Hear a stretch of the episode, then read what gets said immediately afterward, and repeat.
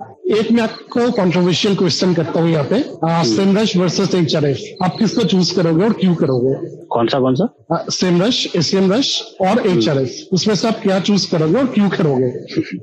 ये बहुत ही मतलब कॉम्प्लिकेटेड है वैसे तो। आ, दोनों ही बहुत मस्त है सच को तो। अगर आपको ऑल इन वन प्लेटफॉर्म चाहिए तो एस एम रस मेरे ख्याल से बेटर है। और लेकिन एच रस भी बिल्कुल कम नहीं है। मतलब वहाँ पे और एच एफ़ की सबसे बड़ी बात यह है कि वहाँ पे ना आपको इन डेप्थ ट्यूटोरियल वगैरह बहुत सारे हैं उनका। मतलब प्रैक्टिकल ट्यूटोरियल्स हम्म। जिसे हम कहते हैं प्रैक्टिकल नॉलेज आपको बहुत ज़्यादा मिलेगी। उनका यूट्यूब चैनल बहुत मस्त चैनल है मतलब। वहाँ पे आपको रेगुलरली वीडियोज़ मिलते रहते हैं जो आपको सिखाते रहते हैं एच को कैसे यूज़ करना है। तो वो काफ़ी ज़्यादा हेल्पफुल होती है। तो अगर कोई बिगिनर है तो मेरे ख्याल से एस से बेटर उनको एच लगेगा क्योंकि सिंपल इंटरफेस होती है। ऊपर से फिर उसके ट्यूटोरियल्स बहुत ज़्यादा है। और वो भी प्रैक्टिकल ट्यूटोरियल्स ऐसा नहीं कि बस थियोरेटिकली बता दिया कि आपको ये करना है वो करना है। नहीं यूज़ करते हुए टूल्स हाँ। को यूज़ करते हुए बहुत सारे ट्यूटोरियल्स हैं। तो इस वजह से भी लोग वहाँ पे प्रेफर करेंगे। तो मैं तो एक्सपीरियंस हूँ तो मैं शायद सेम रस पे जाऊँ लेकिन बिल्कुल एच मुझे थोड़ा सा भी कम नहीं लगता मतलब बस डिफरेंट लोगों के लिए दोनों टूल ये कह सकते हैं आप। मेरे मेरे साथ भी सेम था। जब मैंने स्टार्ट किया था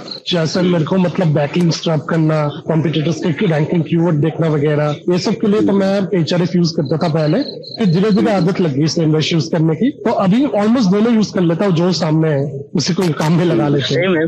हाँ सेम है मेरा भी। एक्चुअल मैं तो मल्टीपल कीवर्ड टूल्स जो है वो चेक करता हूँ।